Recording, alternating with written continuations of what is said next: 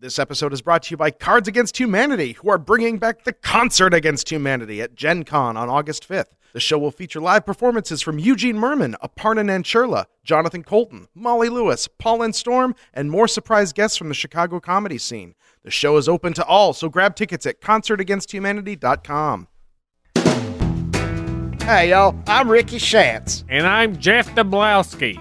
And between the two of us, we got over forty years experience diagnosing and correcting most structural problems with Cambodian temples. And this is Angkor, Angkor Management.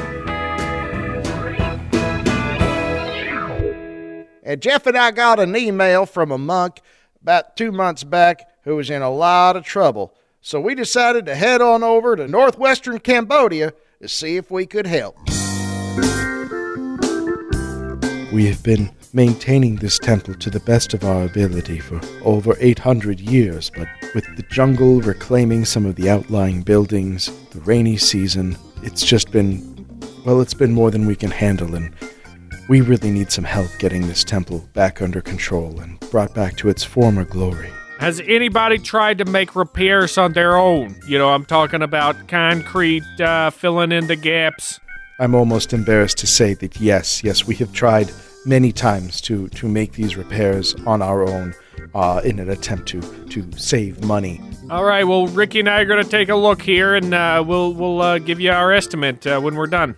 Y'all got a pretty nice temple around here. I mean, that moat's helping. That's holding a lot of your jungle at bay, so I don't want you to feel like this is something that you can't get done. I don't want you to feel like you're upside down underwater with a gunny sack tied over your head, okay? We're going to be able to... We, this is something we can work with. Hell, Jeff and I seen worse, and we come out better. Now, Jeff, I want you to take a look at what I got going over here. You see this? You see this water coming between these two rocks right here? Oh, yeah. Yeah, tell me you ain't seen that before, buddy. Yeah, boy, I tell you, that cement, uh, when you try to repair it yourself, that cement gets in there, leaks those chemicals that are in there, and boy, that eats away that sandstone like nobody's business. Oh, absolutely. I'll tell you what, the, the, the chemicals in your common Western concrete are like acid on a baby's face. That's how, I mean, it is so caustic to these old sandstones. And people, you know, they think they're doing the right thing. But imagine imagine a toothpaste that was actually filled with iron filings and sulfuric acid, because it looks like what you should put in your mouth, but don't put it in your mouth. That's right. Oh. You're right there, Ricky. All right, well, let's uh, let's take this estimate we got here uh, back over to the guy, the monk guy there. Now it's time to just present our estimate and find out when work can begin. Welcome back. You you were only gone for twenty minutes. I, did you did you yeah, even see the... We're, we're you... professionals. We we can spot uh, the trouble issues right away there, but uh, we got everything drawn up, uh, what we think uh, for maintenance and repair costs and, and materials and, and all that. So here you go. Yes. Okay. And this this number here is the, the total? That's the, the cost. Okay, so... Uh... That's the total cost. No, then uh, I say I say no. No, no. See, but that's what what it takes for us to, to work on it here. Yes, I see. I see. This is this is an almost comically large number, uh, and I, I say no, thank you. I, I will not be hiring you to do the repairs to the temple. All right. Well, uh, th- thanks for I, your time. I guess. I, I'm sorry. I'm sorry. Has anyone ever hired actually hired you to do this work on a temple? No. Can't say as I have yet, but, uh, you know, we are tenacious, and we got we got a lot of experience. A lot of experience. Lots so. of experience. Oh, that that's exactly what I thought you were going to say. You, you may leave now. Next time on Angkor Management. We're called to the granddaddy of them all, Angkor Wat, to see what services we can provide. Me and Jeff will get to the bottom of Angkor what's wrong with this temple. Next time on Angkor, Angkor Management. Management.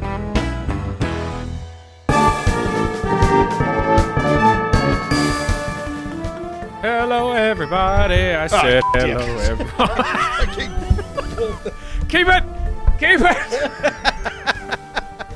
I called it. I called it keep it. You can't undo it. Keep it. We've sat here for an hour, had no mishaps, and as soon as we start going... It's like your whole rig falls apart. Yeah, it was uh, it was horrifying. I can't imagine what that sounds like on your end.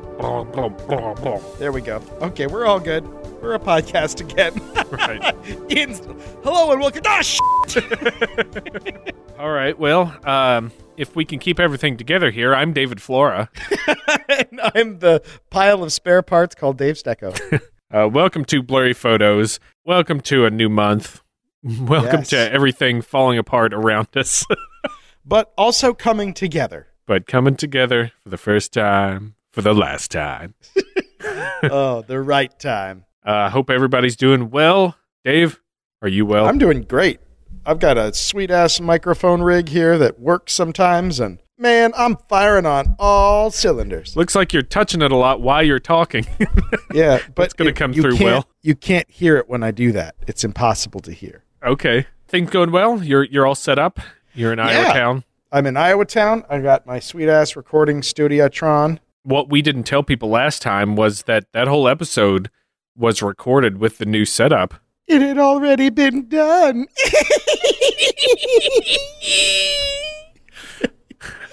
But oh, now this this one's even better because you've got foam. Yep, I've got uh, my foam, my noise in uh, insulation foam. I've got this badass new arm that my microphone's on. Uh, I got it all worked out here, man. I'm yeah. kicking it, I'm killing it. I'm, kick- I'm kicking it until it, I've killed it. And now for a little caffeine. Classic sound. Man, remember when we were the podcast that was like, "This is my third beer." I think we still are deep down. Deep down, but shoot. We save up all of our drunken uh, ramblings for one episode a year. Yeah, we really... Well, it was just... Uh, you know, maybe maybe I can go back to having a couple of drinks when we record or something. I don't know. We'll give it a shot. Yeah. Of whiskey. Wink! We've got the glasses for it. Yeah, we do. Flora, how about you? How, how are you doing, man? Things are good. Uh, things are running pretty on autopilot, you know. Yeah. Obviously staying busy and uh, balancing work life with work life. You got a lot of you got a lot of stuff coming up, man. A lot of stuff coming out. I think we got our invitations out for the old shindig, so. What shindig is that? Uh, the marriage. Oh, you're the, getting the, married. The wording. So, nice. uh, you know, it is a pain in the butt to plan a big party for everybody, but yeah. I feel like since we've done shows in the city for a while, it it almost doesn't feel like it's that monumental of a task, you know? Yeah, you're, you're used to those those kind of problems. Right, yeah. We're we're used to wrangling cats a lot, so yeah, uh, that's, you know, it, it's not that big a deal. It's just sort of like check boxes to, to tick off. You're the only guy who's got a rehearsal dinner and a tech night. Am I right? Am I right? Theater jokes. It's funny. It's funny. It's good. It's, it's funny. good. It's funny because it is going to be in an actual theater. So perfect. Well, I tell you what. Now, now that we're in, starting to get into the dog days, why don't we? Uh, why don't we approach a subject that uh, is is hot, hot, hot in itself? Yeah, it is warm. No, on on a number of levels. It's muy caliente, amigos. That's right, and one of those levels is it, it's been in the news recently. Yep. And another of those levels uh, is going to require you to get out your elephants, because it is time to take a trip to Cambodia. That's right. Everybody's favorite Bodia. Of all the Bodias. Of all the Bodias. Uh, and this one, far less soul-crushing than than our, uh, our our previous Mangala episode. But and don't our, worry. And our previous Dark Web episode. There's still just a hint of genocide. Drink, drink, drink. Right. That's right. Uh, got a good one because we are going to be finally visiting Angkor Wat. What?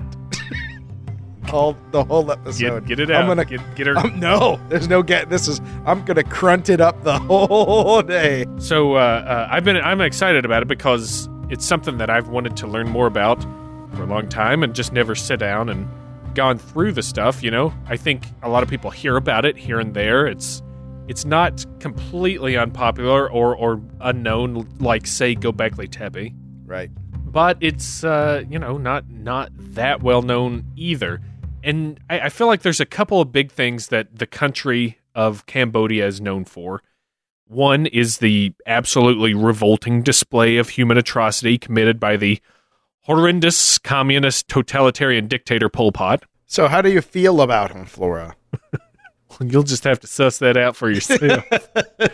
And the other is the absolutely stunning display of human engineering and architecture, which is Angkor Wat. Thankfully, we'll be focusing on the latter in this episode as we discuss the breathtaking religious site of Angkor Wat, the crown jewel of Cambodia, and testament to human ingenuity at a time and place that is, I, I would say, largely overlooked in Western history books. Oh, yeah. I mean, even even now, I mean, it's only... people have only started going there to like visit it as they would say the Taj Mahal, like in the last twenty years, thirty years. Yeah. Yeah. Yeah. I guess in their defense, Cambodia is sort of a rougher place to visit if you go a little bit further back than that. Uh, yeah. There, there was a little period where it was kind of yeah. sketchy.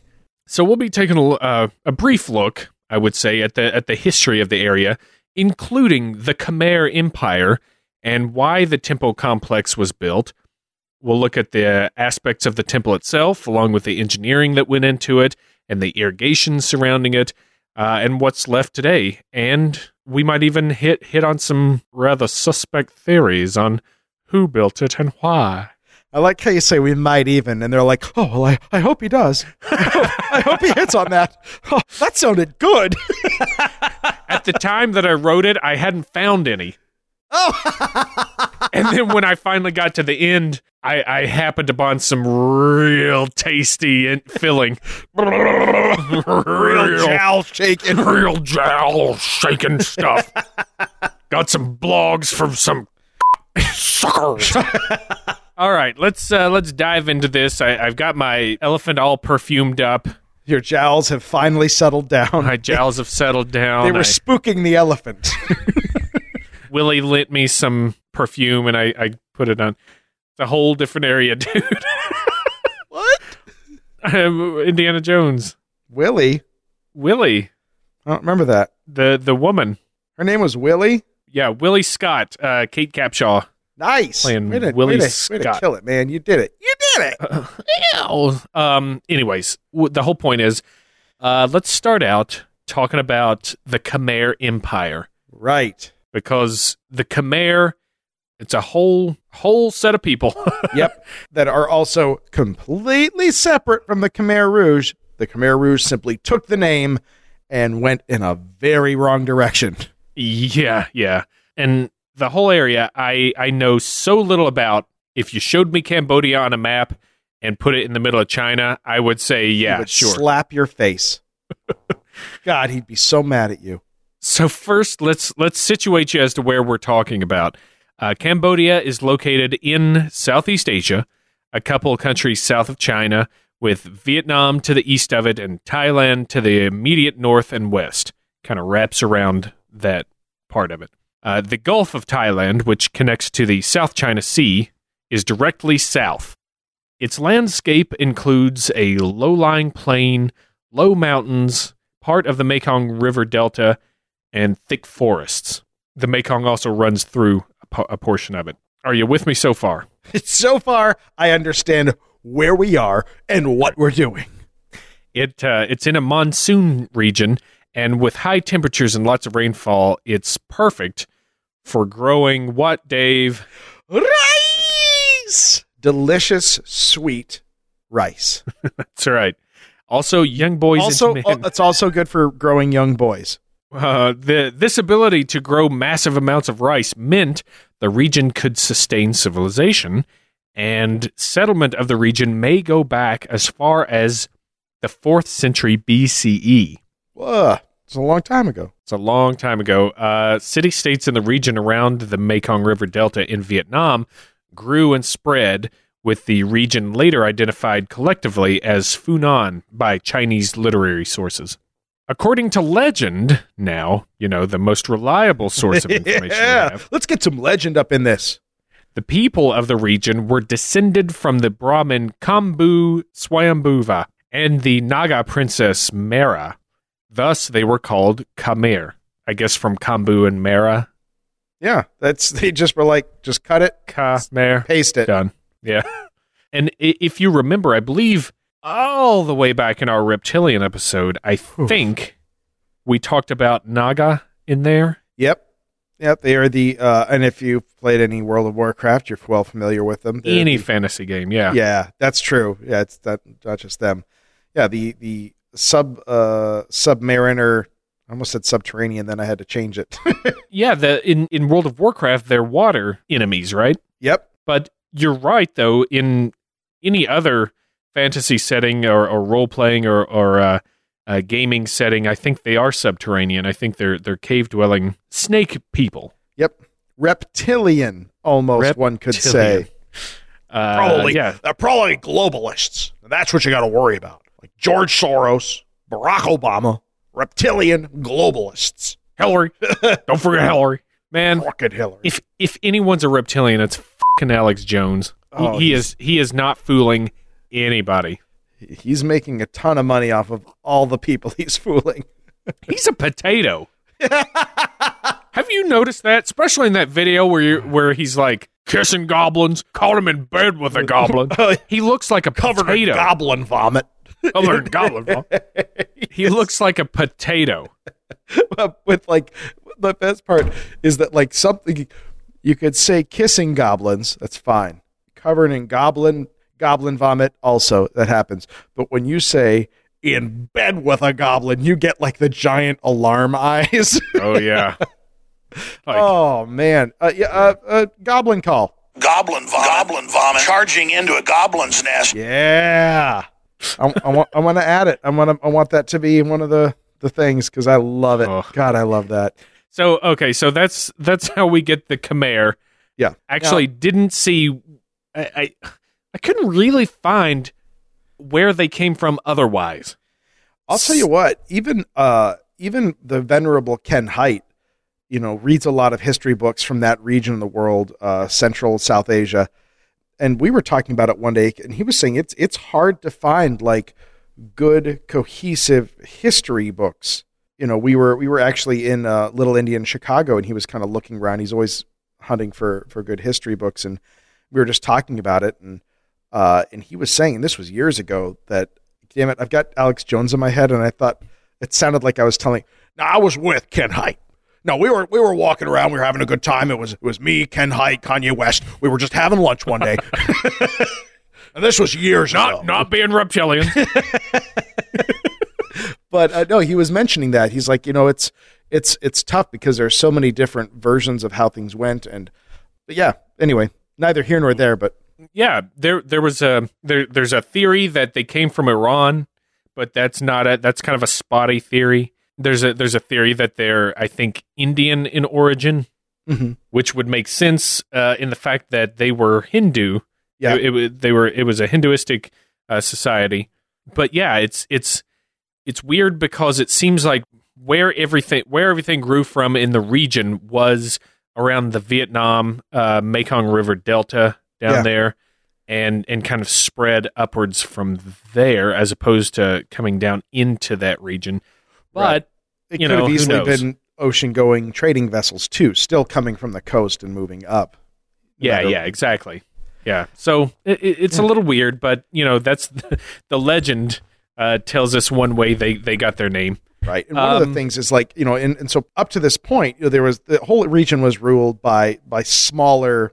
lordlings and kings, but eventually, as this so often happened in history, one of them started to build power and influence and started conquering and, and unifying uh, land, and finally doing enough of this, kind of consolidating power enough that they could clear, declare their independence from the rule of Java, which was uh, to the southeast, which yeah. again, didn't realize Java was a big player over there, but it was. Which then ultimately uh, resulted in them becoming the he was the, a kingdom of an area called Cambodia, uh, and this guy who put all this together was Jayavarman the Second, um, and he lived uh, between eight oh two and eight thirty-five uh, A D or Common Era, however you like it, and he declared himself like anybody who de- who unifies a region, a god king, which is the best move you can make if you get all that shit done. Right, and, and honestly, then you-, you kind of earned it. Yeah, and then you run around trying not to bleed. Right, yeah. Desperately trying not to bleed. Probably uh, walking around at that point. I don't think you want to run in the jungle if you yeah. don't want to bleed. Regardless of what Credence tells us. Well, I'll live my life by Credence. Now, if you well, you know what? If you want to talk to me more about it, I'll be down on the corner. Out in the street. Out in the street. I got a nickel. Oh, I know, because I seen you out my back porch. Well, I can't help it when you put a candle in the window. Well, that's just your fancy-ass nickel having. Well, you know what? I I ain't no senator's son, all right? That's right. Ain't you a fortunate one? All night. That's all we're doing. We, that is one I could hang with, I think. Yeah, exactly. You're a real proud Mary. That's right. Uh, I'll stop. I literally could keep going. I'll, I think I'll, you, if you I got one more, I'd like to hear it. Well, I, I can't do it when there's a bad moon rising. Ah! Boom. That's it. That was the killing blow. Uh, I like that they call it kombucha. Right? You know, and then uh, that morphs into Cambodia. Yeah. Cambodia. Then it right? morphed into horrible loogie tea. Oh, God. Yeah. yeah. I tried one one time not too long ago.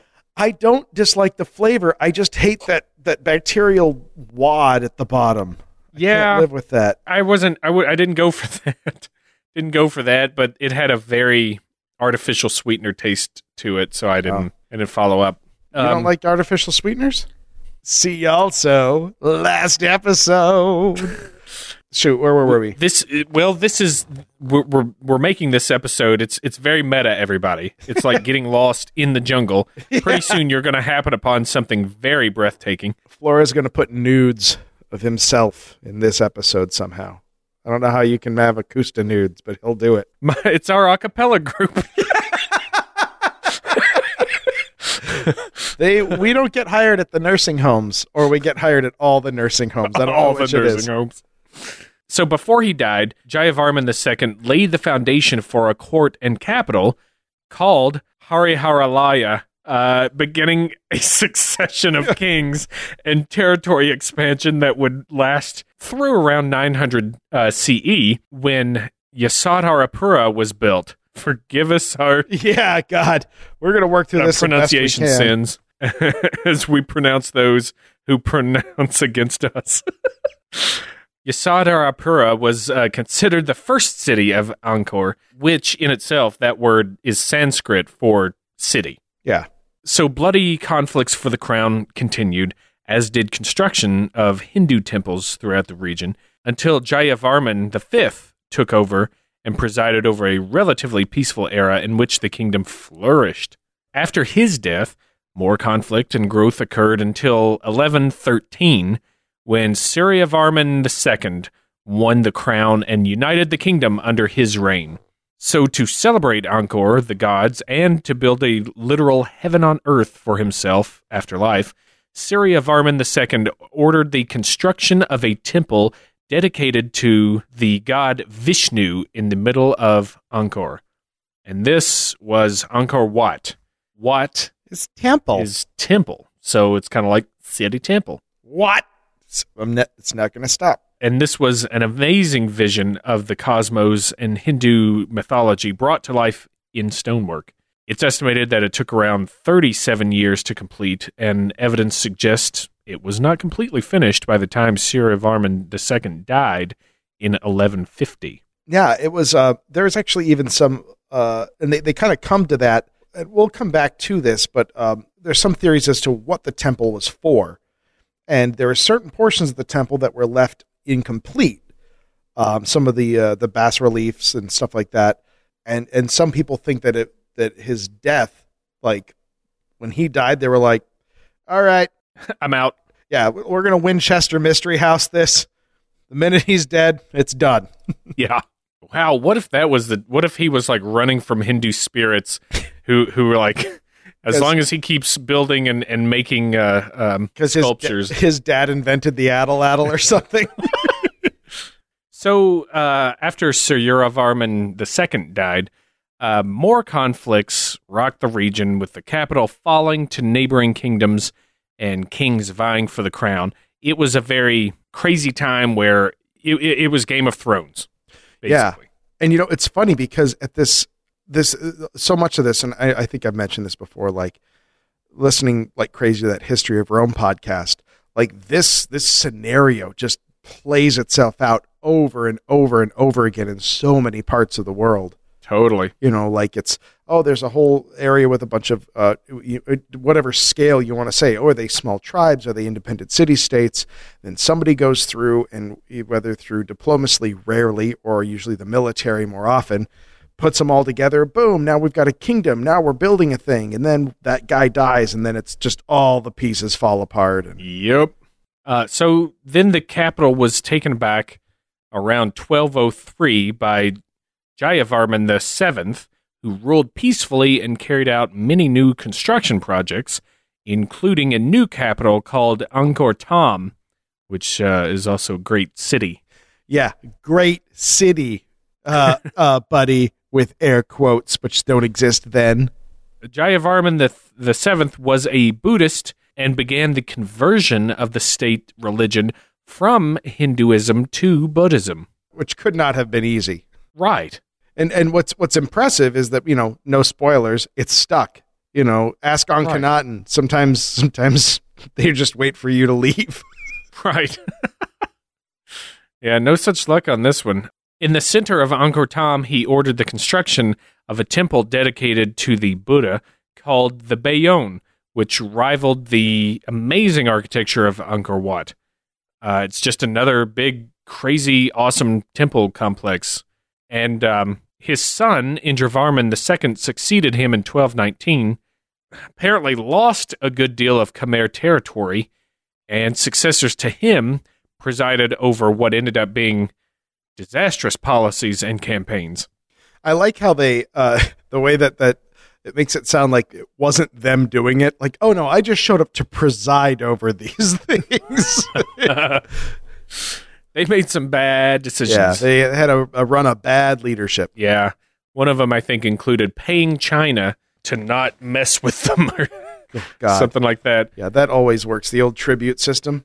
It's kind of in like in Civilization, like Sid Meier's Civilization, where it's like, I won't attack you for ten turns if you give me four hundred gold, you know, or something like that. Right. So uh, the Khmer Empire eventually declined and ended around the fifteenth century.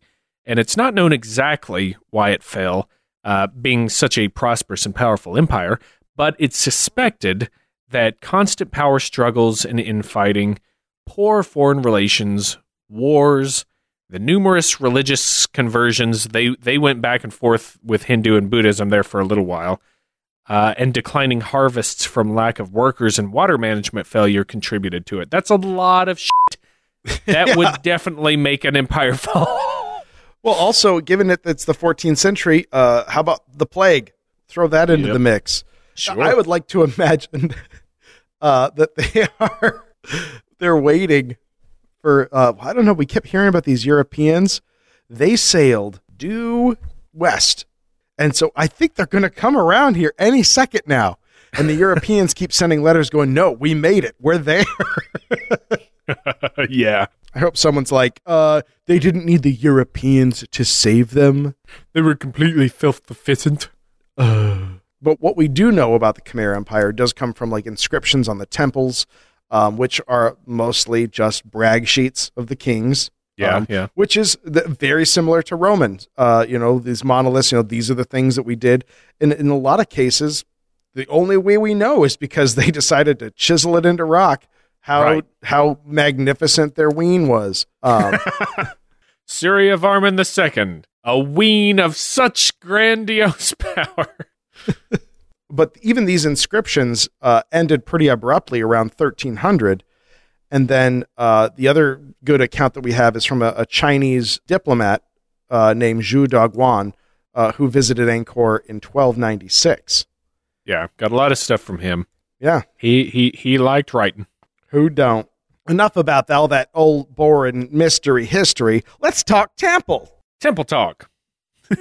Right after Candy Chat. Oh, God. Yeah, but how nuts is that? Like, uh, I guess if you took any region in the world and, and you just sort of put a microscope over it, it's going to be pretty interesting. Oh, yeah. if there's people doing stuff, you're going to want to know what they're up to. Yeah, but like this this whole region, I, I I didn't know Khmer Empire from Peter Gabriel. No, and I mean it's it's it's something that that's information that you have to seek out. I mean, think about that. Like, think about the history of India. I, that's I a can't. huge country I, with a huge, very long history. I don't know anything about it. Yeah, you know, I know and that same zero. thing in Southeast Asia. Even you know, people have a, a you know, you you can. In a regular world history class, people will talk about Japan. They'll talk about China, Vietnam, but, because you know these these right. were the places we were involved in war in. Yeah, and so you kind of get the history of it after the fact, really, just to get right. you up to date, so you can understand why there's helicopters. Right.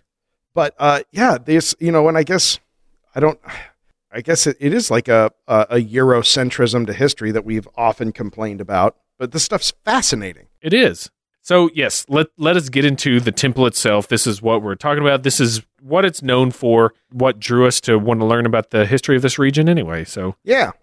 Yeah. Yeah, boy. Now, Dave. Yes, David. Many sources on Angkor Wat will say the temple was lost and abandoned to the jungle, discovered in the nineteenth century by a French explorer. Oh, oh I'm sorry. What did you uh, have something? Uh, sorry, I just I have an allergy. Oh. To say that, though, is it's a little misleading in the sense that America was discovered by Columbus. Right. Right? Like, not only had people been here before, there were people living here. Yeah. It was nobody discovered it because people had already been there. Yeah. This It was continuously used as a temple by the Khmer people, even after the decline of the empire. So in January eighteen sixty, explorer Henri Mouot came to Angkor and recorded his observations over a period of three weeks. Posthumous publications of his journals led the Western world to declare him to be the discoverer of the lost temple of Angkor Wat. And this has stuck over the years. It was just a right place, right time kind of thing. It was right right place, right skin color kind of thing. Like, he was there a European, he wrote the journal, well... You did it. Yeah, and, and I don't know, kind of the last stage of exploration, I, I would I would think the le- yeah. when when it was like, bully, bully, let's go on a safari. and Right. I don't, David, what, Liv- what, David Livingston. and What do you think the French equivalent of that is? Uh, uh, uh, bleu, uh, bleu. I don't know. Uh, allez, allez, allez, allez. Allons-y, allons-y. But here's the deal. He, in fact, mentions in his journals that his contemporary, Father Bouiveau, had reported that he and other Western explorers and missionaries had already visited Angkor Wat and the other Khmer temples that are around it at least five years before Mouot decided to visit the sites himself. Moreover, other accounts had been recorded si- since the sixteenth century. For example, a Portuguese friar visited in fifteen eighty-six. Spanish poet Bartolomé de Argensola visited in sixteen oh one and wrote of its disrepair. Missionaries frequented it in the seventeenth century. Jesuit missionary Father Chevreul claimed the temple was renowned by the people of Southeast Asia in sixteen sixty-eight. In seventeen eighty-nine, the first translation of the memoir of Zhu Daguan was published in Paris, and from fifteen eighty, there was a regular flow of visitors to Angkor Wat. Isn't that just nuts? That I mean, that yeah. that seems like even more than like uh, the example of Columbus in America. Yeah, exactly. So he uh, he goes there ten years after people. I mean, even it says from eighteen fifty there was a regular flow of people. So he was just like one guy who showed up and there was like, oh, I made this. Yeah, right. And and who knows like how regular regular was you right know, in in this instance. But um, he definitely wasn't the first one to, to chop it out of the jungle, kind of El Dorado style, you know what I mean? Right, yeah. He didn't show up and clear the cobwebs off. and yeah. Nope. But he did document it pretty well when he was there. Uh, yeah. And that's that's where we get a lot of information these days as well. Um, and so in talking about the temple itself, the first thing you need to know is the size of Angkor, the whole thing. It's over four hundred square kilometers. Which is how big in in American, Dave? That's about the size of my my adoptive home of Denver. That's true. It's uh, over one hundred fifty-four square miles. I guess not being from Denver, that doesn't do much for me. in terms of um, trying to place it, how would you, is there a better way to describe that if you're not familiar with uh, that? It's a, that is a huge amount of, of space because Denver's a big sprawling city. Yeah. Um, I don't know. I would say, no, I, I would just say, you know, whatever image you have in your head of Denver, imagine that in the middle of the jungle. True. That's pretty significant. No matter what you're imagining, you should be impressed by that. Angkor includes scores of temples, hydraulic structures, which includes uh, basins, dikes, reservoirs, canals, uh, and, and other monuments. Now, the city is thought to have held up to, get this, seven hundred fifty thousand residents. Jesus. And this volume of civilization made it the largest empire on Earth in the twelfth century. And it remains the largest religious complex in the world. Now, the largest religious complex is for Angkor Wat, which is not Angkor.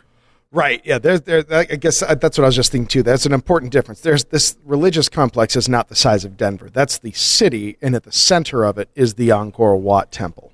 Right, and the temple is situated in a rectangular area about five hundred acres, uh, which is al- almost one square mile. Yeah. Yeah, and the temple itself was actually built as a representation of Mount Meru, which is the home of the gods, uh, and represents an earthly model of the cosmic world, um, which is going to create some confusion later on that we'll come back to, mostly involving the constellation Draco. We'll, we'll come back to that. Boy, I hope so. Oh, me too. Uh, th- there are five towers in the central uh, quincunx. What a word. Yeah, quincunx. I just used it. Sounds, even, sounds dirty. It sounds terrible. Uh, and the central tower rises from the center of the monument, symbolizing, the obviously, like we said, the mythical Mountain Meru, uh, which is itself situated at the center of the universe. Uh, its five towers correspond to the peaks of Meru, and the outer walls correspond to the mountains at the edge of the world. Huh? Huh? Yeah. Flat, flat earthers? Right. And the surrounding moat, the oceans beyond that.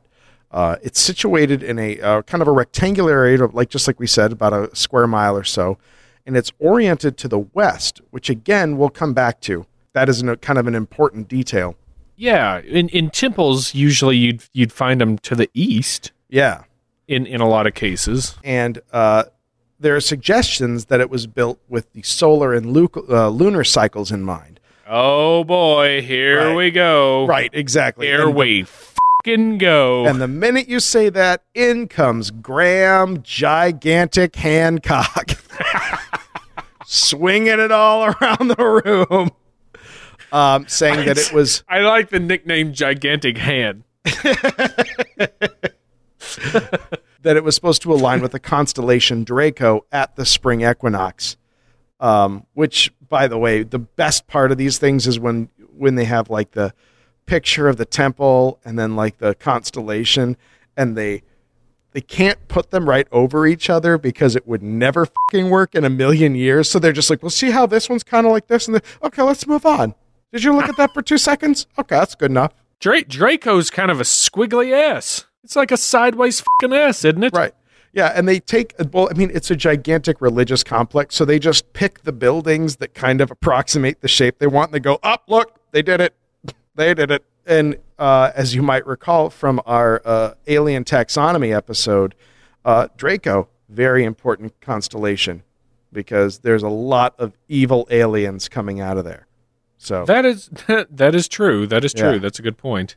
Okay, I just looked up the constellation Draco, just real quick here. I imagine... I'm imagining. I- imagine a, a bullwhip uncurled...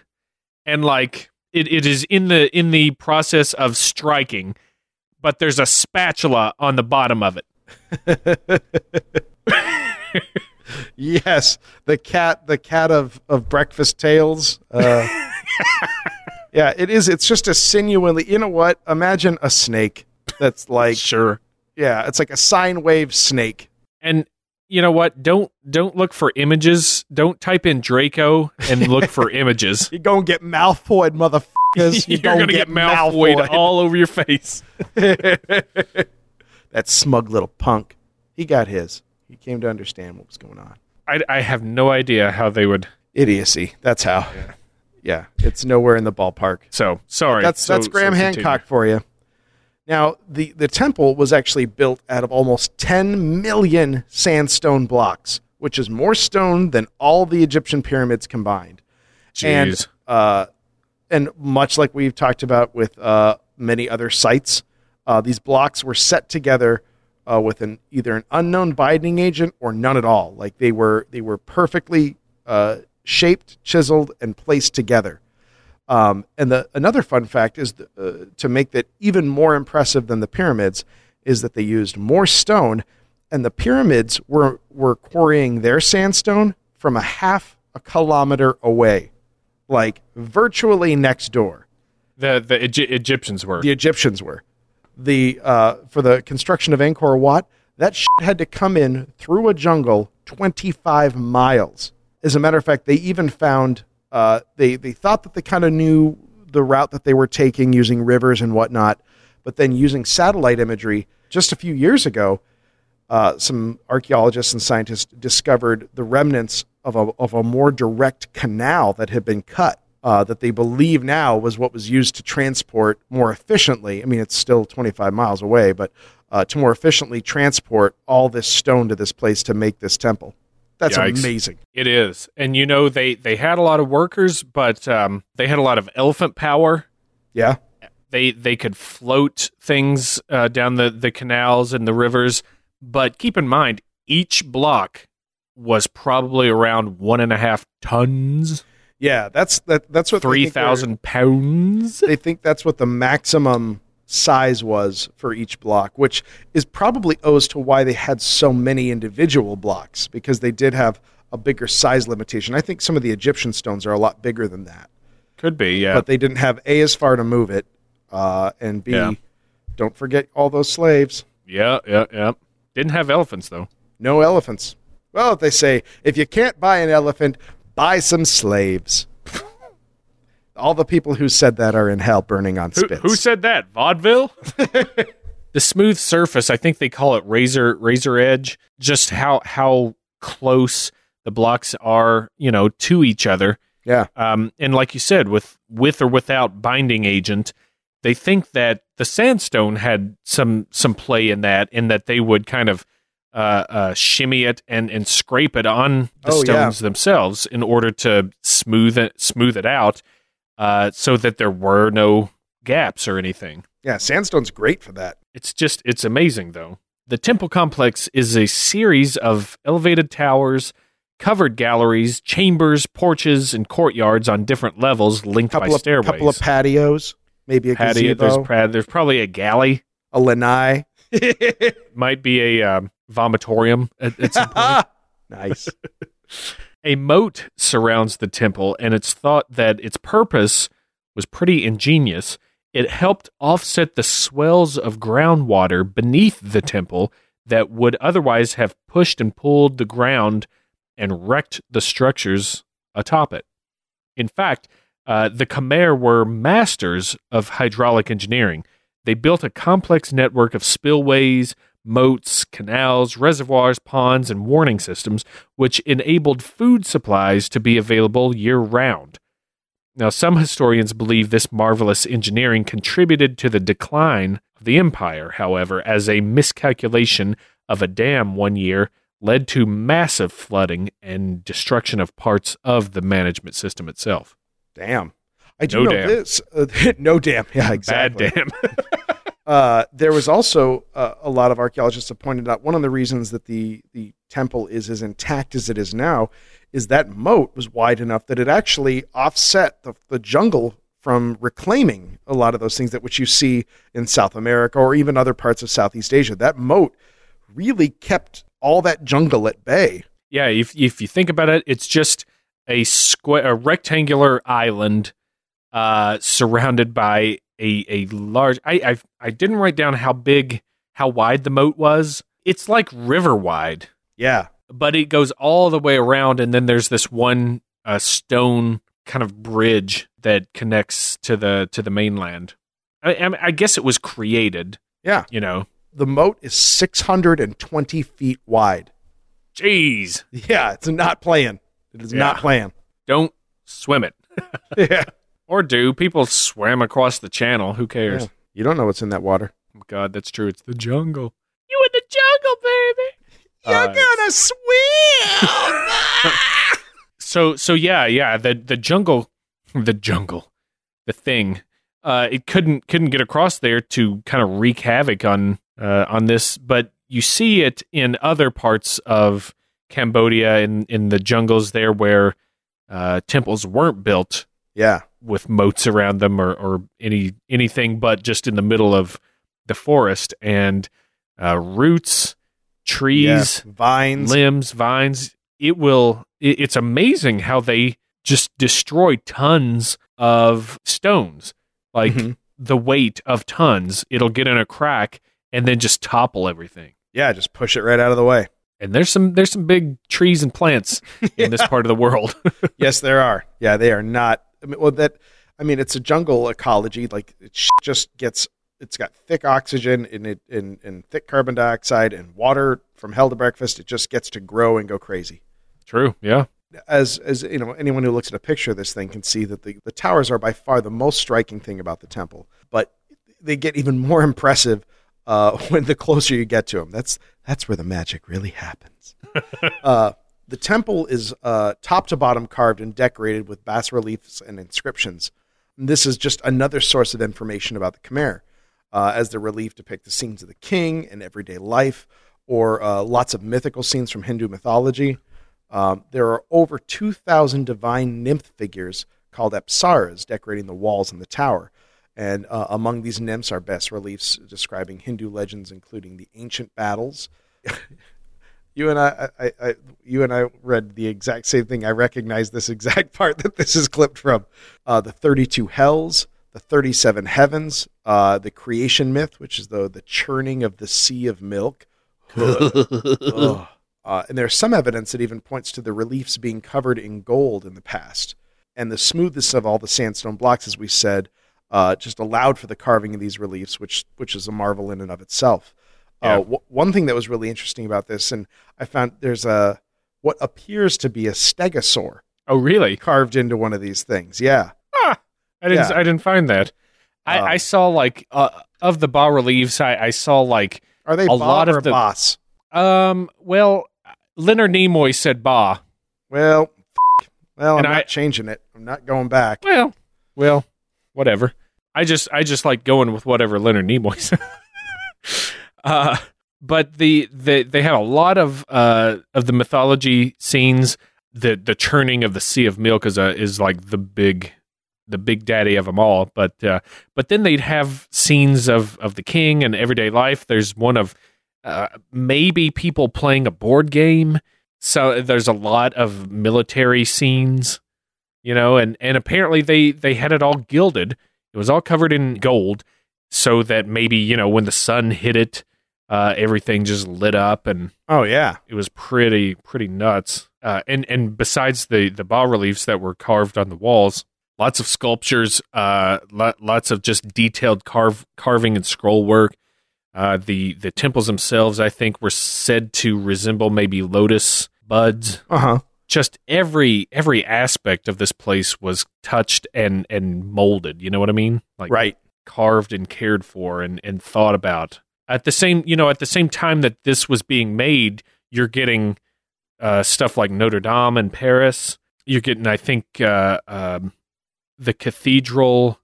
Let's see, the English cathedral. It wasn't Canterbury, it was uh shoot it was another it was another cathedral that was being built in in England at the time, but the difference is all those took hundreds of years, right? You know, uh, in in some cases this took thirty-seven.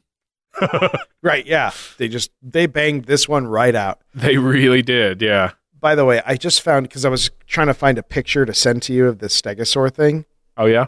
And I found an article Uh, in the Smithsonian uh, dot com, and this fucking fuck everybody. The stegosaur is from a different temple altogether. Oh, so, wait, a uh, different from Angkor Wat, or or yeah. just like a whole different part of the yeah. world? No, it's it's in the Ta Pram Temple, which is in the area, but not the same thing. And there's a really great uh, article at the uh, Smithsonian dot com called Stegosaurus, Rhinoceros, or Hoax. And long story short, uh, you, you're not going to get your dinosaur out of that one. Hoax? Yeah. Well, not, I mean, it certainly is not a stegosaur. We'll say that. I, I have seen this. I, I just looked it up. I've seen it. Yeah, it looks like, it kind of it kind of does look like a stegosaurus, but kind of with a rhino head that's looking backwards or something. Right, yeah. Or, or, a, or even looking down. There's a lot of inconsistencies with it. and uh, uh, Yeah, I had seen this. I didn't even think of that being uh, part of uh, these temples. Huh.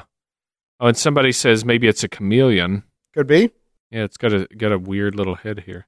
Um, but yeah, that's all these pictures just are great examples. Uh, if you look up, I just looked up Angkor Ste- Stegosaurus and just got a ton of pictures. But like like you said, it's it's in a different temple. But you can tell how much carving was going into this stuff. Oh yeah.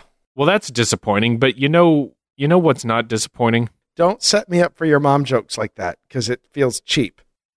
I guess we'll just go on to puns then.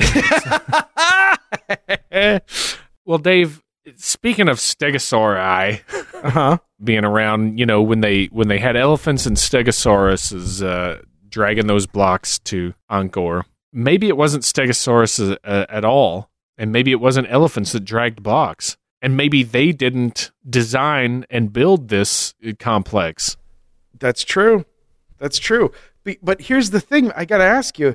If it's not elephants, and it's not rivers, and it's not stegosaurs, what could it be? Oh! Sucalosal! Is such a thing even possible? Yes, it is. Yeah. Old George shows up with a, with a fucking baseball bat and some weird Mad Max shoulder pad armor. Because now now we're in his backyard. He's sweating like a like a scalded hog. Well, well, well, what have we here? Hello, lovelies. You're in old Georgie's neighborhood now. God, he's taking on a life of his own. I'm trying to make oh. him better. uh, yeah, so some dipshits, th- I'm sorry, I, uh, I mispronounced uh, the word people, uh, think the Anunnaki contributed to its building. The yeah. Anunnaki. Yes. Uh, which we haven't covered yet. We should have covered by now, I think. I mean, uh, God, we almost, if you distill, it's like every episode I feel like has like one half of an ounce of Anunnaki. If you, yeah. if you if you put all of them into the blast furnace, you're going to come out with one little Anunnaki ingot. Yeah. Not not worth the the cost of production. No, no. So yeah, we'll we'll have to refine that for you. As man As someone, somewhere, sometime said something about a Khmer man mating with a shining, glowing one and producing a half-man, half-Anunnaki, who then ascended into the flying sky palace of Indra, which was helmed by your your your boy, uh, Anu, from Nibiru. Oh, it's my boy Anu. He, from where? Nibiru. From Nibiru, you know, the new planet that, that's, that's been discovered right. that they have confirmed. There, the man learned the technology and techniques to build Angkor as a, what, Dave? A landing platform for the Sky Palace. The Sky Palace. What the f***? God, it's, it's wonderful. Well, I'll tell you what. That's the worst landing platform ever. Yeah. If you want a sky palace to set down somewhere, uh, why don't you build something with a ton of fucking points on it? Right, yeah. If you want some, you know, hey, my friend's going to jump off this six-foot ladder onto the ground. He's insisted that I build this these this little palace out of Legos for it to land on. Wow. So in one fantastic uh, random blog entry that I found from a random blog from a random person. Sounds random to me. The mysteries of numerology come into play. Are you ready? Oh, yes, I am. Angkor Wat lays at exactly seventy-two degrees east of the pyramids of Giza in Egypt and seventy-two degrees west of Easter Island in the Pacific Ocean. We now know that the pyramids were built to catch the light of the stars on special dates, and they were laid out to mirror the constellations. All these precise calculations were done in order to bring heaven and earth closer together for the benefit of the people, according to ancient Egyptian writings. So if that is the case in Giza, why not in Angkor? Also, the number seventy-two is a primary number in a sequence of numbers, which are very much linked to the constellations over a period of twenty-five thousand nine hundred twenty years. They show the Earth's axial precession to vary by one degree every seventy-two years. The importance of this number is demonstrated to us by the Khmer's at the Baking Temple, where there are one hundred eight towers surrounding it. seventy-two divided by two equals thirty-six. And thirty-six plus seventy-two equals one hundred eight. So again, the importance of the primary number of seventy-two is known to us. Also, the number seventy-two features throughout the construction of the pyramids in Giza. Just how this knowledge was shared with the Khmer's in building the, their empire some eleven thousand years later is not known, but clearly it was. Ah! And they catch on fire. Yeah. Um, oh, that's lots glorious. Of stuff there. So I, I looked a couple of these things up because, you know, there's some there's some very uh, intriguing proposals that he uh, put forward. Giza is about seventy-two degrees west of Angkor. Yep. But it's nowhere near seventy-two degrees uh, from Easter Island. What? It's like twice that, if not more. Uh, also, we don't know shit about catching starlight. What the hell does that mean? Yeah. Well, you gotta catch, you gotta catch it. I like where it says, we now know that the pyramids were built to catch the light of the stars. We don't know anything about that. Also, who cares about the mathletics you did for one hundred eight? Mathletics. It's, what? seventy-two divided by two is thirty-six, and then if you add thirty-six to seventy-two, you get one hundred eight! Right. Jeez, come on. Pyramid uh, and seventy-two. Now, it says the seventy-two features in the construction of, of, of the pyramid at Giza. Well, the size of it, if you go back to their calculations, was about seventy-two reeds per side, I think the length of it. But what other features uh, are they talking about? The angle is about uh, fifty-two degrees. It's not seventy-two. It's not even close to seventy-two. So, busted. What are you talking about? There was another thing, the precession varying by one degree. I didn't get around to looking that up, so who knows? I mean, stri- strikes and gutters, buddy. Strikes and gutters. Yeah, it's and misses, you know. It's not a science, except for it is.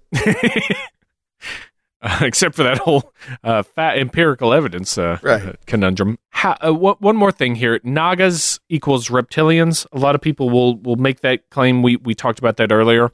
Uh, the so the Nagas being the snake beings in the Mahabharata. Yeah.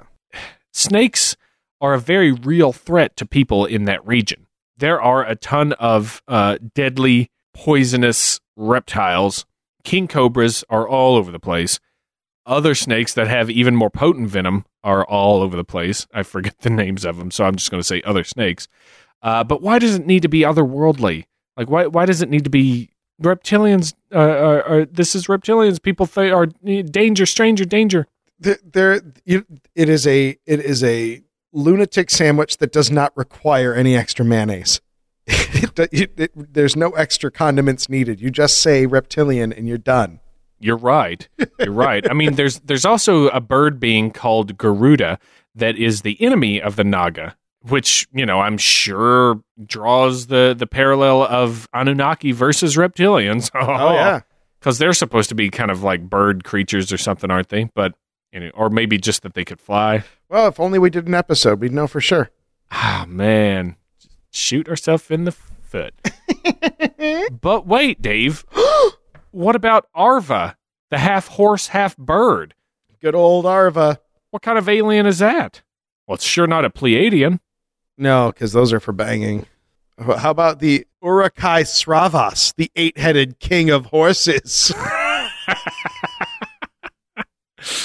I thought there was also a creature uh, that was a goat man. Oh. I think it was named Ram, but it turns out it was just a he goat. Oh, a he goat. Just, just I mean, just call it a, a male goat. Just call it a, a goat. Yeah, don't so don't, don't get my hopes cares. up. Don't have to look was, up its skirt. I, I got so excited for like five seconds, thinking that there was a, an Indian goat man. Uh, well, anyways, that's if you want to talk Naga being reptilians, then you're going to have to explain to me what a half horse, half bird is in oh. terms of space travel. Yeah, in terms of what kind of ship they're in. Is that a flying barn? uh, I, I got one for you. Okay. How about it's time to return to the arms of an old lover, Flora? Oh, God. Oh, I'm because getting excited. When you have a question, there's only one place to turn to, and I don't know why we're f***ing around with oh. all this other stuff. For some reason, I thought you were going to say, Bashar. Oh, God, I wish. No, we're going back to Yahoo Answers. Yahoo Answers. And oh, my goodness. I asked Yahoo Answers, uh, who built Angkor Wat? What did the sage minds of, of Yahoo Answers give you? Uh, well, one of the answers, well, not the top answer. We're going to get to that. Okay. One of the answers was, hmm, you can, sk- yeah, it starts with a, hmm. You can skim through a hundred million resources and you will never find who built Angkor Wat. Stories and stories and myth and legends and so-and-so. Who built it? No record on that. Wow. Yep. Yeah, except for Wait. except for the extraordinarily well-preserved record on Angkor Wat itself. A hundred million sources, dude. Yeah, a hundred million sources. Uh, I okay. love I, I can I just say I don't understand why people feel the need to comment to a question that they clearly don't know the answer to. Well, because they got to let everybody know to stop looking. This this is not just Yahoo Answers or this question in particular. This happens a lot on the the internet. Oh, yeah. And, and it's just like, well, I don't know. But, and it's like, well, then shut up. Yeah, if that's the case. F***ing get a life. Oh, God. Uh, all right, so here we go. Top answer. All right, all right. Buckle up. Sure enough, ellipsis, vice versa, the skeptic's idle and groundless dubiousness on such rudiment conceptions. Jesus Christ, this is a yeah. Poe story. Yeah, put your whip, hip waders on. First, okay, this thing is broken down into three large chunks. First, hundreds, if not thousands, of ancient Hindu temples, sculptured and crafted with the highest craftsman works of art from mere one hundred percent granite stone in South India. One must, one must remember that granite stone is the second hardest stone next to diamond. No, that's not true. Oh, wow. To cut or even scratch such a granite stone at a time more than a thousand years ago is unimaginably impossible. Cause, C O Z, cause at that age, they don't have metal. This is this is like, you know what else this is bringing back is my old six hundred years is as far back as history goes thing. This this is touching on a lot of old stuff, and I love it. Oh, yeah. Bashar. Oh, God, I hope he comes up. Uh, titanium or carbonized iron, but only soft iron existed, and it's never imagined possible to even scratch granite with it. You couldn't okay. even imagine it. Wait, can you can you read the sentence before and then that sentence immediately after it? Yeah. Because at that age, they don't have metal. Titanium or carbonized iron, but only soft iron existed, and it's never imagined possible to even scratch granite with it. So it, metal didn't exist, but they had iron. Ex- except for the metal they had. Angkor Wat is built one hundred percent out of granite. The technology to cut, this is all caps, cut, craft, and sculpture Then you have granites. To yell it, dude. Yeah. Angkor Wat is built one hundred percent out of granite. The technology to cut, craft, and sculpture granite stones more than one thousand years ago was only available in South India, predominantly the Tamil civilization. Second, Until the late eighties, the scientists, archaeologists, and other scholars were puzzled and could not solve the secrets to a mind-boggling engineering phenomena of the ancient granite stone temple in Tamil Nadu. Keeps going back to this other temple. I mean, it, it, it's just wonderful. Oh, wait, he leaves us with this. It's all about mathematics, and since the first century B C, algebra was in use in India, especially geometry, the calculus, and so. These are the main backbone muscle for engineering feat of such a magnificent construction. Yeah, calculus may have come from a guy named Newton. Just saying, just putting it out there. I can keep elaborating, but time and space do not allow such a feat. Without doubt, it's the si- yeah, they don't. They won't. Uh, his whole point was that Angkor Wat was built by Tamil Indians, Tamil people from India, which is the sa- the the lower southeast portion of India. Yeah, they're really into it. And I'm trying to see where where granite comes into here, because they were really hitting granite hard. Yeah, this guy really was. Well, here's the thing. This is what I'm finding is by just from the Yahoo Answers, there's apparently kind of, um, you know, to come back to Columbus, there is a very, in the Italian community, a very pro-Columbus, no, he found it kind of uh, uh, pride. And it apparently, because, I mean, you know, you can tell these answers were not necessarily written by native English speakers. Uh, a lot of these Yahoo Answers are from people from India that are, and there's like this sort of Tamil, uh, which is, yeah, southern India, the Tamil, uh, not necessarily the Tamil Tigers, but um, keep saying, nope, it was the Tamils that did this. This is like a big point of, of personal or historic uh, uh, pride. And that the even the, the concept that someone else m- would have made them is, is very offensive. Uh, I ran into this once at a Target. I was buying a D V D copy of three hundred, and the guy who was checking me out, I was just like, here you go. And he's like, beep, beep. He goes, you know, this is lies. I was like, what? Wasn't even paying attention. He goes, this movie is lies. I am Persian. This never happened. And I was like, uh, I, I, I don't, I don't think this is a, a documentary. And he goes, and he was like, but these lies, did you go to buy lies? And I was like, it's a movie. They're all lies. And I finally, I was just like, do, do I need to go to a different cashier? Are you not going to sell this to me? He was really oh upset God. by it. Yeah. Oh, wow. Yeah. Those kind of things, it, man, they mean a lot to some people. Was that here in Chicago? Yeah. It was at the, uh, it was the uh, Target over on Addison. In, in case anyone wants to go and avenge my eight-year-old slight. Wow, man. But yeah, you run into that. I'm just so glad to get back into some Yahoo Answers. That's pretty amazing. Well, nope, it's bullshit. Uh, the it's not made of granite. Granite's nowhere in that area. Granite is apparently in, in India in that in that section, but uh, yeah, uh, nope. Angkor Wat, nope, no granite. Sorry. Yeah. So uh, I'll talk a little bit about what's going on at Angkor today, and then we'll wrap up. How's that sound? That sounds great. Today, Angkor Wat is a UNESCO World Heritage Site, like our good buddy Nazca. Mm-hmm. Doing lines down there in Peru. Restoration of the temple began with French decree in the early twentieth century uh, and continued until the seventies when, you know, all hell kind of broke loose. But this was uh, uh, French colonization at work at the time, I believe. The area was was tried to be colonized by the French. Yeah. Well, I mean, that's the the French, I mean... Uh, That's that's the underpinning thing uh, uh, for for the Vietnam War was the French colonization of Southeast Asia and their their their let's call it bungling of it. Eek. Well, um, they started trying to restore the temple and stuff, and then uh, the government of Cambodia on the road to recovery now from the horrors of Pol Pot's regime has taken up the restoration, and the temple is now the the major tourist destination in Cambodia. Um, engineers have been at work repairing damage, although they have found that Western practices often do more harm than help.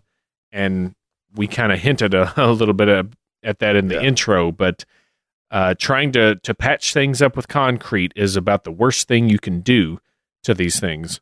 And I don't know, um, I know that tourism is such a huge thing now, but I know even up to a few years ago when I was uh, leaving station, you know, a lot of people were going to Southeast Asia uh, after their tours were done. And everyone was saying like, oh my God, you have to go to Cambodia. You have to go to Angkor Wat. You have to be out of there by three p.m. because the minute this, I mean, if it's even late afternoon, like it's still a dangerous country. Oh, really? And like, yeah. And they were, and maybe it's changed because that's ten years ago now. Yeah. But, um, but they were saying that, yeah, you go early in the day, check it out. Don't even get close to being there at, uh, at sundown. Huh?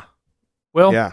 I, I believe I, I have to believe it's gotten better. The uh, there's some numbers on it that you can pull up uh, that say in the last couple of years, you know, there's there's millions of tourists and, and the number goes up. And it sounds mm-hmm. like that probably has made it safer. Or they have made an effort, but uh, you know, with any with any foreign travel like that, it's th- there's an element of danger. But I think you can certainly go there and and you, you can check it out.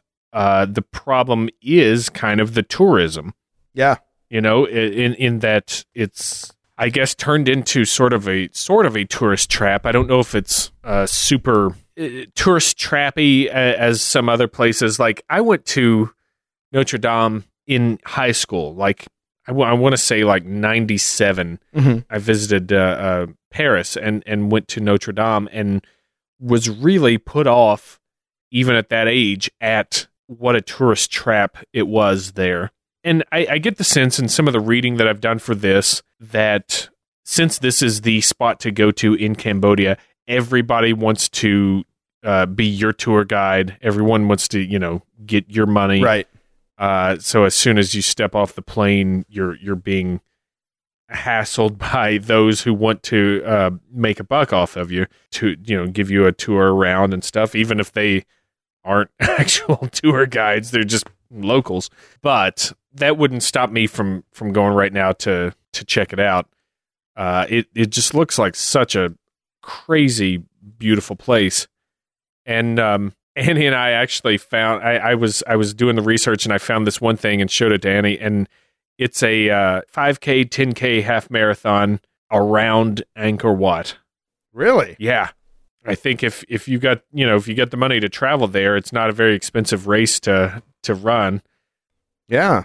I was like, shit, maybe we should, uh, maybe we should save up and, and try to do one of these things. That would be a fun experience. You know, I think they say as long as you, you get there, avoid the crowds and the, the tour guides that try to, to get you, then, you know, you can have a good time. Yeah. I, I think it would be awesome. But, you know, especially in other countries, you never quite know what is... Uh, real? Yeah. Well, like, you know, how much you can trust, you know, like, especially like they're saying right now, like all the tourists going to Brazil, they're like, don't get in a cab, Uber everything, oh. never get in a cab, you know, all those things. Wow. You don't know what the what the line of security is in another country. Yeah. And how careful you have to be, or, you know, what's the way to... to travel with a respectable company, or, you know what I mean? Like, it's just all those things you it, that anyone traveling to any country needs to know before they go. Sure. It's, it's a hard thing, man. It's a, yeah. it's a hard thing to, to travel and, and stay safe and, and also get a good experience and not a fake experience. That's the, that's the one thing besides just, you know, getting mugged or thrown in a foreign prison that, that worries me about travel is not getting a, an authentic experience, you know? Yeah. I, I'll say this. I, I at least recognize there are times where I won't want an authentic experience. Um, one thing that uh, they used to say at the Kung Fu School all the time, they're like, the last thing on earth anyone wants is authentic Chinese food. They're like, you, if you go to China, yes, you can get authentic Chinese food. And yes, you'll spend the rest of, you'll spend the next three to four days in your hotel room. That is, that is one thing also that, it would keep me away from regions is uh, uh, the food. I am not an adventurous eater. I like what I like, and I, I like right. I like some biscuits and gravy, some fried chicken, and boy howdy, I am not going to try fish paste. I am. Right? I, if you if you wrap you can wrap a chicken in banana leaves, and I'll try it. But f- you. to try and get me to eat monkey brains or or fish uh, gut tacos or whatever the hell. listen, listen to my uh, listen tacos. to my white male privileged ass go on. I love it. Let me tell you something else about your boar eatos. I won't boar eat anything you're selling. Oh yeah, the food. I'm not. I I hate weird food. Anyways. That is going to do it for Angkor Wat. I hope you learned a little something that uh, yeah. that you didn't know. I know I sure did. It was very interesting. I, I suggest, if you'd like to know more, um, check out the on YouTube. There there's a series. Um, if you can find it, they do. Uh, I think it's like a bootleg version of Ancient Mysteries with Leonard Nimoy. That is one one way to to learn more about Angkor Wat, and then it goes on to talk about the Khmer Rouge and, and that whole period of Cambodian history, which, like I said, I didn't know I didn't know anything about besides just the name Pol Pot and, and the, the fact that there was a genocide there, and it was uh, it was interesting to learn about, to to say the least. So yeah, uh, yeah, I, I'd suggest checking out the the video. I think it's just called Khmer History. Maybe I could be wrong, but um, there's also a cool show. It may have been like a History Channel show or, or something along those lines, uh, but it was well done, if you can believe it. That was Building History or something like that, and it was about yeah. how Angkor Wat was built. I watched that. That was real interesting. It told a lot about how the uh, uh, construction was made and what they had to do. And I mean, these people were geniuses. You you can't you can't build uh, something that lasts a thousand years without knowing what the hell you're doing. You know what I mean? Right.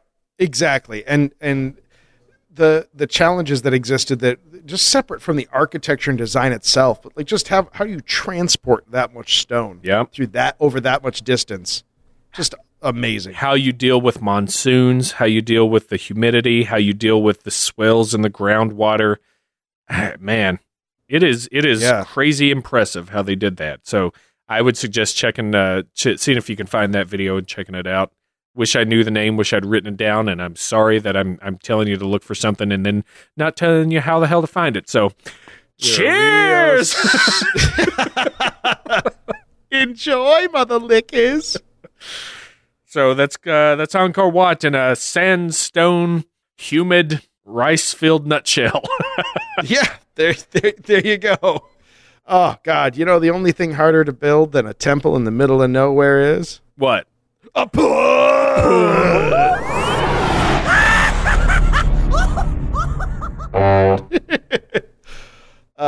I'm gonna, I'm gonna go first. I got a good one. Take it. Um, You're not gonna steal mine, I'll tell you that.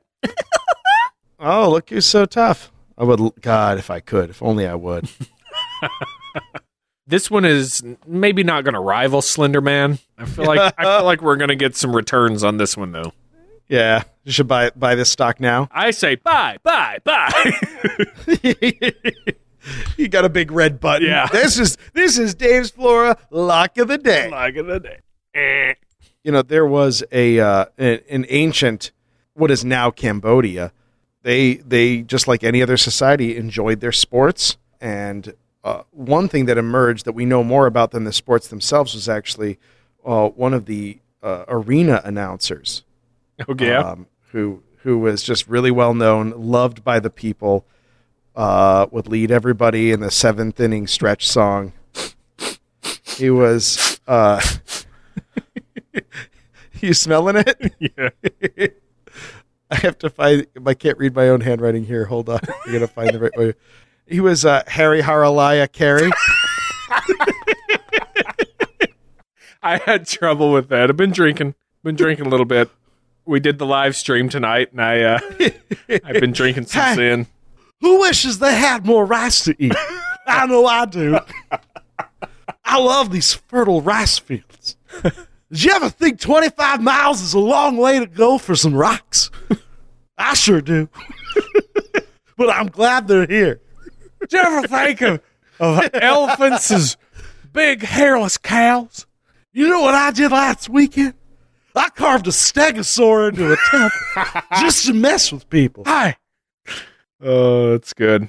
All right. Um, what do you got? Well, shoot. There was uh, there was this one old civilization. I don't know if you heard about it or not, but it didn't last long because they constantly kept measuring themselves against other civilizations. Have you heard of them? Uh-uh. It was the Khmer Empire. Oh, nice. Uh, for this upcoming holiday season, there's a new line of uh, video game-based cosmetics for women to try to get them kind of more interested in gaming, but I think women are pretty involved in gaming now. Okay. But uh, in particular, uh, there's a, a whole thing series called Midway Madness, uh, and there's uh, Scorpion's Khmer Rouge is a uh, popular option. Come here! Not get over oh, here. It's Scorpion. Khmer. It's Scorpion's Khmer Rouge. Oh, that's good. Sorry, sorry, I had to explain it, but it's it's, it's so good, good I had to say it four times. Come here. Well, also I I was stealing the get over here. I you know I was uh, yeah I, I was thinking I was thinking the band Scorpions. I don't know why you set it up so well with gaming and everything, but shoot, it's good. It's good. All right, I'll end us out here. You might like this. Uh, you, you you might even look for this on autotrader dot com. I don't know. Oh. There's an old muscle car that's famous for its construction and style with tall, pointy head and taillight fins and bas-relief friezes along the doors and the hood. It's a, it's a pretty cool car. It's the uh, Ford Mustang or what? Oh, nice. Well, there you go, folks. Them's puns. Them's is the puns. And now it's time for you to, to haul your granite pens twenty-five miles through hand-cut canals so that you could build a temple to uh, your own literacy with Listener Pen!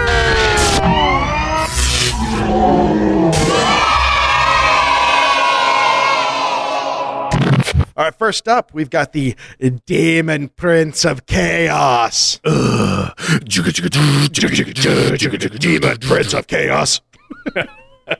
uh, greetings, David and Dave. Greetings, Your I'm Majesty. I'm a long-time listener. I'm a long-time listener who has been enjoying your hilarious and informative discussion for almost three years. So have I. Uh, so have we for wow. um, about three years. That first year, nobody was having fun. Nobody was enjoying anything. Uh, However, I have recently listened to your Cicada thirty-three oh one episode and felt the need to better explain four chan, which I yeah. feel you may have done a very slight injustice. Here it is. This is what I mentioned this a, a little while ago. Oh, uh, it is true that four chan does have some members and boards that are morally bankrupt. Uh, however, overall, four chan is not as toxic as some might consider it to be. Okay. You know, you want to know why I think four chan is toxic is uh, when we recorded that episode, Game of Thrones, uh, the new season was just underway, and I was I opened I I on my tablet I went to four chan just to show it to Flora because he'd never seen it, and the first thing I see is a picture of Jon Snow and it said spoilers, and I was like, damn you four chan, f- you. Perfect example. Yeah. So let's, you know, that's just my experience. We'll keep reading. Well, it's better it's, than like a dong being dissected or something, you know? You know what? I wouldn't mind a dong getting cut up. I didn't want to know. I, want, I didn't want a spoiler. Spoiler. It, it, you it, heard it, it here, folks. Right? I get it. I get it. uh, at its core, four chan is about anonymity. Unlike other sites where people have profiles, everyone on four chan is, for the vast majority, anonymous. Justin Bieber can't go on four chan and post something idiotic and expect to get lauded with support because of his name, and people aren't afraid to say what they really think because there's no reputation following them around. The president and Joe the plumber both have the same amount of clout on four chan, with only the actual words they say mattering, uh, not their status. In addition, unlike Facebook, Tumblr, or Reddit, where there exist likes, upvotes, and reblogs, dislikes, and downvotes, opinions on four chan are not scored. Everyone's opinion is equally available, and the only way to express support or dislike is by writing up an actual response. This system also prevents the problem of people merely saying what others want to hear. People on four chan say exactly what they think and believe, not what that will get them uh, the most likes. In this way, four chan can be very bold, brash, and yes, offensive, but it's not an indicator of the board. Rather, it's an indicator of what extreme equality, uh, Flora, he would like the Red Hawk sound right here, does to people's inhibitions. It understands, uh, though, that even... I understand, though, that even with this being said, four chan is not the most friendly place, and it is only one of many sources of information and discussion on the internet. Personally, I would highly recommend you take a moment to look at the uh, slash X channel, uh, four chan's paranormal board, which has hourly discussions about aliens, cryptids, and conspiracies. I hope this will be helpful and in some way, and I'm very excited for your latest episodes. Thank you very much, Demon Prince of yeah. Chaos. No, that's it's um, always great to learn more about something you don't obviously understand. yeah, I'll I'll check it out again. I I'll tell you what, my my thought is this, is that what the internet needs is not more anonymity. Uh, I feel like people uh, they are not their best selves when they are held completely unaccountable for whatever they feel like saying. And I think that in a lot of cases, people turn that into an arms race to get a reaction, you know. But I will I I will dig into four chan. I will put on my diving suit and uh, maybe listen to some Enya, do some yoga, and then uh, maybe I'll be in a place where I can psychically withstand the onslaught that is four chan. Thank you, Demon Prince of Chaos. Yeah, thank you. Well, you know, I, I think you brought up a good point of um, the sites like Reddit and Imgur and stuff like that with the uh, the upvoting, downvoting, and the, the points systems and stuff. That, that always seems weird to me, how people... value those. You know, you see it on Imgur where it's like, oh, oh yeah. uh, I can't believe you're all downvoting this. Oh, I'm so pissed off. And, oh, I've got ten thousand points. I'm glorious. Bah! Like, I made it to the front page. Yeah, like, I come on. Who cares? Ra- it's I do. No, I don't. It's it's strangers berating and praising strangers. Who gives a shit? Like, do you know, do you, up. Do you know that Blurry Photos has an Imgur account? We do. I'm not telling you what the f*** it is. I'm not doing that. But we do, and we use it to uh, to upvote and downvote things. Because what else are you going to do with one? Yeah, and sometimes people mention us on there. Yeah, we've seen that happen sometimes. And and we're very appreciative, and it's not often that we find those, but, you know, sometimes. That's a free ticket to an upvote. That's for damn sure. Yeah, sure. So... Anyway, um, yeah, yeah, it's good to know. It's good to know. Flora, who do you got next? All right. I have an email from Nikki. Hello, Nikki. Grandpa. Grandpa. Long-time listener, first-time yada yada. Woo! I'm writing because I actually used to work in the Winchester Mystery House. Oh, f- where is the hidden wine cellar? That's the thing that I cannot leave alone in my own head. That's all right. It's about ten years ago. I was a tour guide. The stained glass windows we talked about were my favorite part of the house. There's a lot that's blocked off. Some gets opened up for special flashlight tours, um, but the tour still goes through a majority of it. Um, here's some cool facts.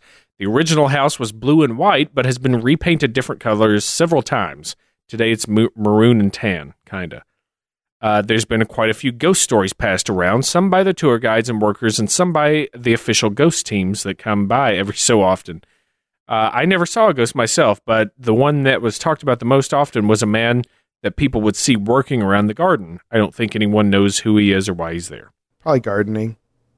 Most of the furniture is donated, but some is original to the house, mostly the larger pieces. The biggest threat to visitors, to visitors today is not ghosts, but dehydration.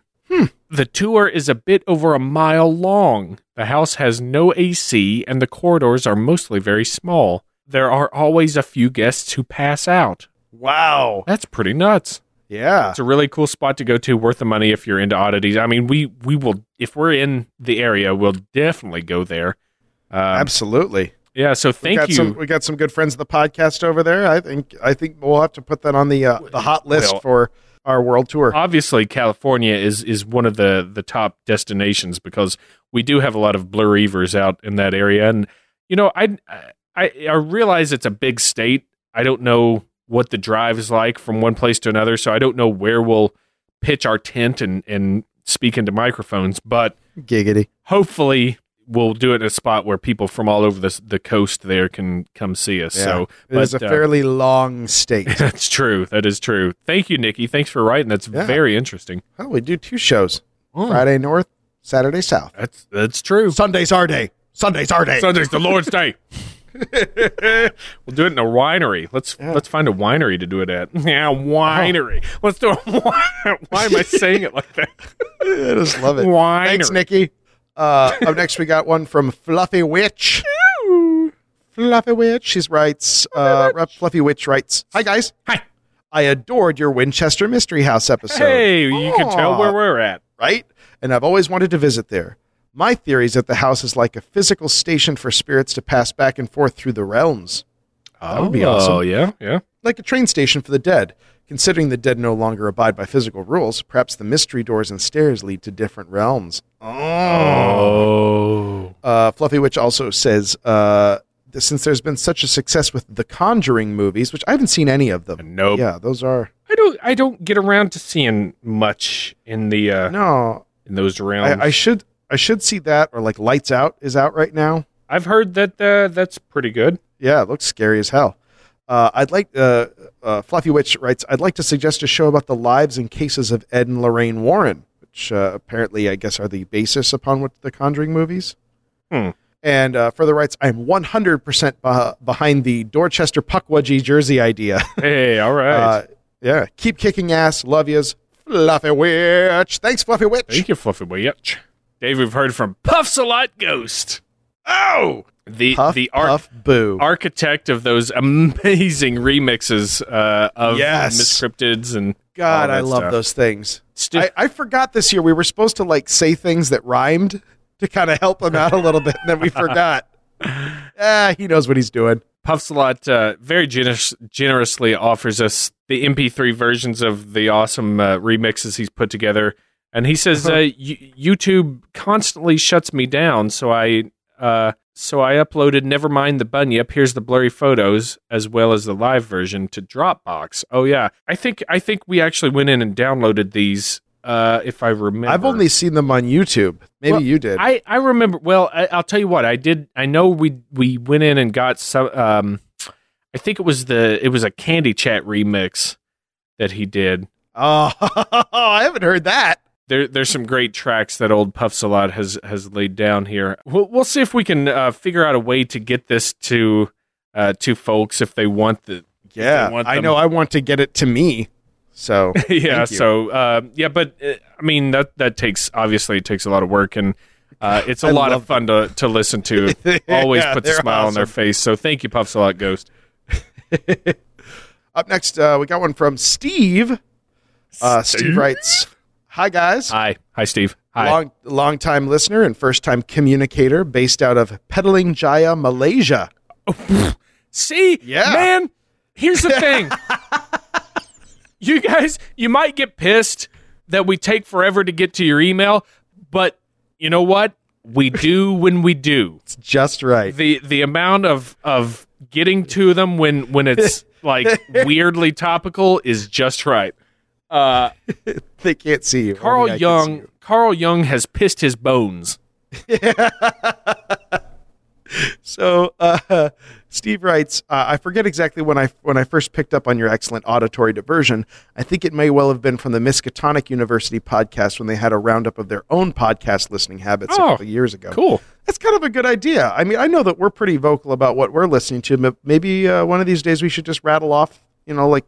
Top five that we're each listening to. Sure. Steve's offering to help us out with the uh, the country album. Uh, we got a we got some more writing to do on that one. Uh, but God, that's awesome. Thank you. Yeah, yeah. Very kind of you. And he writes, uh, I'm a b- bit behind on the podcast listening as I usually listen to it on my commute. And as I'm currently a gentleman of leisure in reduced circumstances, short version, my job went to India and all, I, and I didn't even get the T-shirt. Uh, I'm spending my time job hunting and watching Netflix, so I'm a couple of weeks behind on podcast listening. Sure. Uh, I have to digress. I'm listening to Miscryptid twenty sixteen, week one right now, and if you want to approximate a Cornish accent, slightly toned down generic pirate is in the ballpark. Wink! Huh. Anyhow, as we only got Netflix out here for the first time back in January, please excuse me as I have twenty years of popular culture to catch up on. Wow. That's awesome. Thanks, Steve. So a slightly toned down piratey accent is Cornish? That's what he says. Uh, I believe him. S- let's see. Should we try it? Um, I was going over to the store to get me some milk and perhaps some cheese. Cheese. Yar, I can't restrain myself. Full on pirate. I did the best I could, but yar, you're getting a full I, I ordered some pizza today. It got to me, and boy, was it good. That pepperoni was tasty in me mouth. I, yeah. Is that is that sort of what, what you're talking about? Is that toned yeah, down let enough? Us, let let us know, Steve. You're right, man. It is hard to, to tone down pirate. That, yeah, that thing wants to bust out chained. of the gate and run over a rodeo clown. Thank you, Steve. All right, got one more here, Dave. All right, hit me. This one's from the Drop Bear. Hello, Drop Bear. From Down Under. Correct me if I'm wrong here, but I don't remember you ever discussing the Babadook. Oh, the movie. Yeah. It's true. We have both seen it. Have you seen it? Did you yeah. did you watch it? Yeah, I watched it a long time ago. Oh. We've talked about it. Maybe not on mic, but we've talked about it. Oh, well, let's do a quick rundown then. Okay. Because uh, we did promise people. Yeah, all right. The Babadook. Uh, the most terrifying character in the Babadook is the whiny child. A lot of people didn't like the kid. No. I mean, and I get, I get it. The kid wasn't supposed to be likable. He was not there to make people root for him. He was a little asshole. But man, that kid bugged the shit out of me. I I liked the movie overall because I I liked that it I don't do we spoilers on this or it's, it's been out for it's a been while. out for a while. So right. You know what? If you haven't seen it, you want to and you don't want to be spoiled, then skip ahead. F off, eh? Slag off. Uh no, I um I liked that the the movie kind of held you in the, the balance between is it a ghost or is the mom just losing her mind? Yeah. And and hurting her kid. But overall, I didn't care for the movie. I thought it could have been spookier. It was more like a it felt more like a drama to me that they tried to make scary than a scary movie. I, I think I'm inclined to agree with you. I would have much rather them gone straight for the uh, the scariness that this was an actual entity. Yeah, I wish they'd committed. Because I, I think that the scariest part of it was the scene where he was in the bed and he yeah. was hearing the thing like skitter around and then like he looks up and it's crawling on the ceiling. You remember that right. part? Like, yeah, and it comes right at him. It comes right Face. at him. Like it was that was fucking freaky.